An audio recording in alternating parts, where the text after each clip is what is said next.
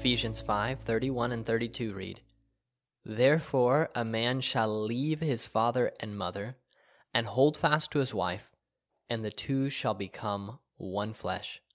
This mystery is profound, and I am saying that it refers to Christ and the church. Hello, and welcome back to Think This Way. This is the podcast of Faith Bible Church here in Evansville, Indiana, and I, as always, am one of the pastors here, Bryce, and also the host of this podcast. Today you have me all by myself. We are starting a new quarterly focus as of today on this podcast. Uh, for January, February, and March of this year, we're going to be thinking together about family. And that's a lot to pack into three months. I hope you understand that the quarterly focus is, it doesn't mean that the subject that we are focused on in this quarter are unimportant all the rest of the quarters. But most of us grow just in one area at a time. At least that's true for me. Um, and so having a focus on one area is meant to kind of jumpstart that area of our thinking and acting. But hopefully that doesn't fade out all the rest of the quarter over the three year rotation. But, anyways, January, February, March, we are focused on family. That includes marriage, parenting, singleness, divorce, sexuality, abuse, mothers embracing their call, fathers not provoking their children. And you may be listening to this and may yourself be married, maybe young married, old married, married many years or just a few years, about to get married. You might be single with no marriage prospects. You might intend to be single your whole life. You might be widowed. You might be divorced. You might be a mixed family. You could be any number of things. And no matter what your status or situation at the moment, I assure you that this quarterly focus will matter to you. It will be relevant, first of all, because as we're going to see today, marriage is not about itself and family is not about itself. It is about God and the gospel, and those are things that matter deeply to you as a Christian, no matter what your situation is. Secondly, these things that relate to family matter a lot to you, even if you're not married or don't have children or whatever the case may be, because you are your brother's keeper and you are your sister's keeper. So even if God calls you to singleness right now, you have a responsibility to love, serve, and help your brothers and sisters who are married and their children and so forth. So I'm excited to jump in with you to this new quarterly focus on family. To begin today, I want to talk about something that on the one hand might not seem incredibly practical. We're not doing parenting tips right now. We will later. We're not doing parenting tips right now or how to improve communication in your marriage, but instead, I want to start at the most foundational level possible in thinking about marriage. So this is deep foundation that we're starting with before we get into all the other subjects that we will on this podcast over the next few months. So, the first thing I want to talk about here is this question of why is there family? Why is there family? There is family, no one can debate that, but the question is why? And I ask that question, and it's not just a theoretical question um, that odd people think about by themselves it's not that kind of a question because the reality is there are societies, or at least one society exists, in which there is no family and it appears to function fine. And I'm talking about angels. God created angels, and Jesus made clear in Matthew 22, verse 30, that those who are resurrected in the future life, quote, neither marry nor are given in marriage, but are like angels in heaven which communicates to us that the angels in heaven do not have marriage as we know it. And I think it's probably safe to assume that without marriage, there's not procreation, there's not children. And yet, angels are a society. There are angels. They function, they fulfill their God given purpose. They have intellect, they have relationships. We'll be with them. They're here with us invisibly. And there's no family in the way we know it among angels. So when God created us, who uniquely bear his image, people, why did he make family a core part of our experience? Um, to begin answering that question, we actually need to take a step back from family, broadly considered, and just think about marriage. We're going to see, as Clint Archer says in his book, The Home Team, which is the one we'll have available for purchase in the foyer at cost. And Andrew Walden will be doing a Sunday school roughly based on The Home Team by Clint Archer.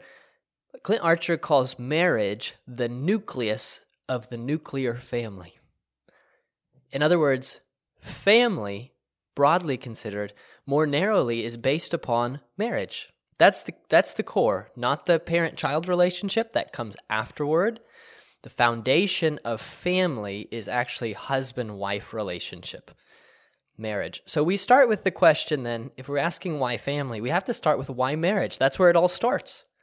Why is there marriage among those who bear God's image? And the answer to that question we could give a variety of answers, which we actually will do, I believe, next week.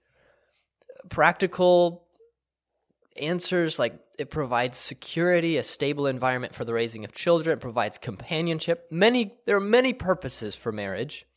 But I want to get to the very bottom one. Because God could provide stability and comfort and companionship in other ways, but he chose this way to do it, marriage. The very bottom of why God chose marriage to exist among us people is provided for us very clearly in Ephesians chapter 5, which I quoted at the start of this podcast. Ephesians 5:31 has Paul quoting the single most important verse on marriage in the Bible. So, you'll want to memorize this one. It's Genesis 2:24. Both Jesus and Paul in the New Testament, when they make their arguments about marriage, they quote this verse. It's foundational. Genesis 2:24, which says, "Therefore a man shall leave his father and his mother and hold fast to his wife, and they shall become one flesh." That is what the narrator, Moses, says in Genesis chapter 2, right after the first marriage of Adam and Eve takes place. They get married, first marriage, Adam Eve, and then the narrator, by the inspiration of the Holy Spirit, says the marriage of Adam and Eve is a pattern of all marriages where a man leaves father, mother, holds fast to his wife, the two become one flesh. Now, jumping back to Ephesians 5, Paul quotes that in verse 31. That's marriage. What's amazing, though, is verse 32 holds the key as to why there is marriage. Paul says, This mystery is profound. And I am saying that it, the mystery, it, pointing back to marriage, I am saying that it refers to Christ and the church. Marriage exists in order to refer to Christ's relationship to the church. And the church here is the Big C church, all genuine believers not a specific building or something. It is Christ's relationship with his people, God, knowing that Christ would have a relationship with his redeemed people, decided before the foundation of the world that he would make marriage a thing. He thought it up. Nobody counseled him about it. He just thought it up marriage. And he thought this among people will help them understand something of Christ's relationship with his redeemed people where the husband is playing the role of Christ, loving and laying down his life for his wife. We'll see that in a later episode. The wife is playing the role of God's people, the church, submitting to, respecting the husband. And we'll see that as well in a future relationship. But that's the point here is marriage, and I would add to that the rom- romantic relationship that leads to marriage and is involved in marriage which includes infatuation and all kinds of things. Love, what we will call romantic love. All of that, which is centered in marriage in God's mind, doesn't exist for itself. Marriage is not about marriage. Romantic love is not about romantic love. I know it's almost every song on the radio is about romantic love. The end. But romantic love, as powerful as it is, and it's probably the most powerful thing in this life, short of God Himself. But romantic love, as powerful as it is, is not an end in itself. It was made by God specifically to point us away from itself to Christ and the church. So a man who falls in love with a woman and they get married, that powerful love, he can't stop thinking about her. He loves her and that matures over time into something more steady but fully committed. I would die for you type of love. That shows us something about that's how Christ loves us. And then her response in an ideal situation shows us something about how we respond to Christ. That's why marriage exists. So, why marriage as the nucleus of family? Why did God make it among people? Even if unbelievers are getting married, even if people who don't know the name of Jesus are getting married, they exist. Marriage exists, and their marriage exists as it does pretty much universally in all cultures. It exists to communicate to us something about Christ's love for the church and her response of love to him. We could talk about how the oneness of marriage is also meant to help us understand, I think, really something of the Trinity, although not fully, because here you have two people getting married and there's a one flesh relationship, the closest oneness among two people we know on earth. It is not the same as, but probably was designed to help us begin to understand something of the fact that in the Trinity there are three persons who are one Father, Son, and Holy Spirit. But we're going to put that aside for now because that's a whole nother discussion. For now, clear testimony of Ephesians 5:32 is that God made marriage so that you would better understand Christ's love for the church and her love for him. Now, I have one more thing to talk about here because, like I said, marriage is the nucleus of the family, so now you know why marriage exists. But God did not have to make marriages lead into the having of children. So, again, before the foundation of the world, there were no children. There was not even a concept of humans forming inside other humans over a nine month period and then coming unto their own in this world. That was not a concept. God thought that up in his mind. Nobody counseled him. He thought that up. That also didn't have to exist. Like I said, probably doesn't exist among the angels. But God thought it up. Why? Now, we don't have a single verse like we do with marriage that says, hey, this is why marriage exists. Now, in this case, this is why having children exists and thus parenting exists. But I think we can say with some safety, with some degree of safety, that having children among many other things, exists, perhaps most foundationally, to help us understand God as Father. Let me explain that. If you're reading the Gospels, especially the Gospel of John, then you see very often Jesus relating to God as Father. He is my Father. And Jesus refers to himself as the Son. He is the Son of God. So there you have two persons of the Trinity, the triune Godhead, the Father and the Son. And notice that that's the language Jesus chose to use. He chose to use that language specifically with a purpose. Now, for any of us to hear Jesus use that language, for him to say that God is his Father and that he is his Son, for that to make any sense to us at all, for that to be meaningful in the least, we have to have a reference point of fathers and sons that we've encountered before hearing Jesus say those things. We need to know what a father is and what a son is, or you could say, in this case, a parent and a child.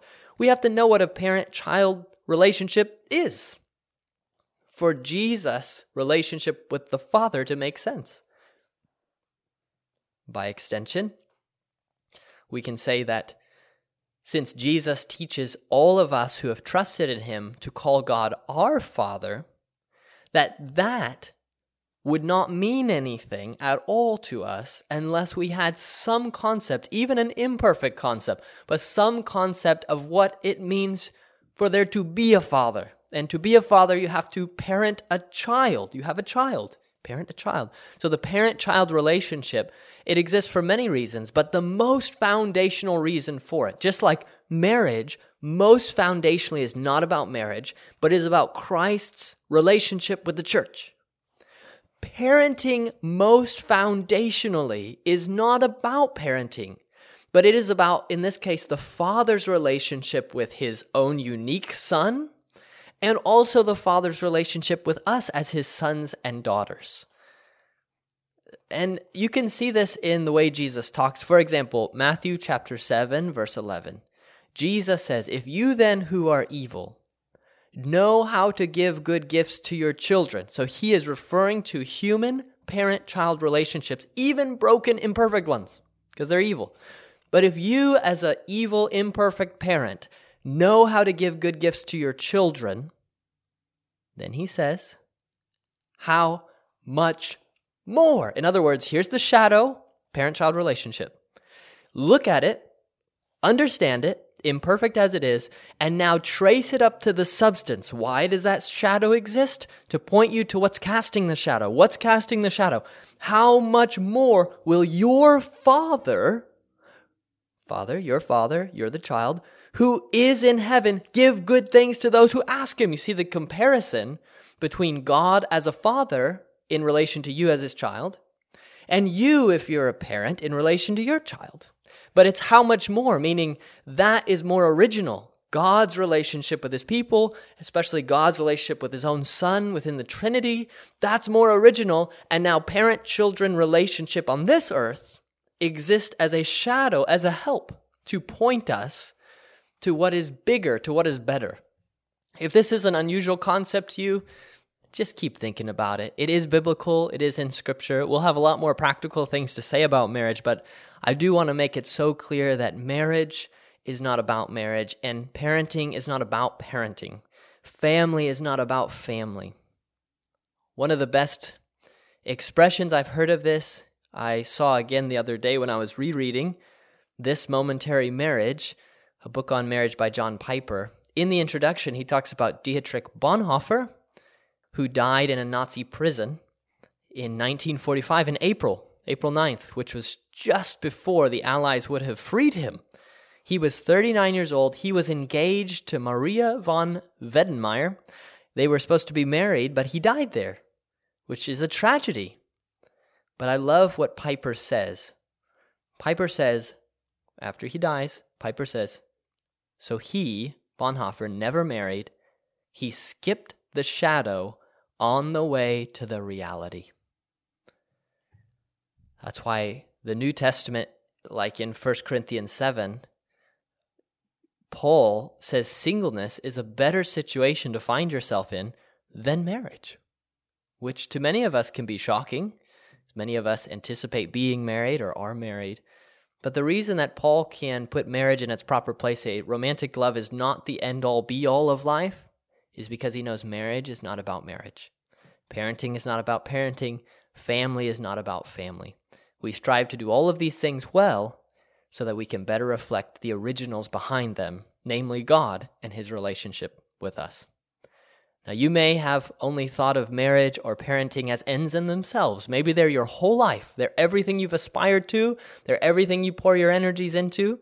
On the other hand, maybe you've totally neglected your marriage or you've neglected parenting or you've neglected the idea of family. You've minimized these things. Whatever the case may be in the past, May God help us all now, by His grace, to think this way.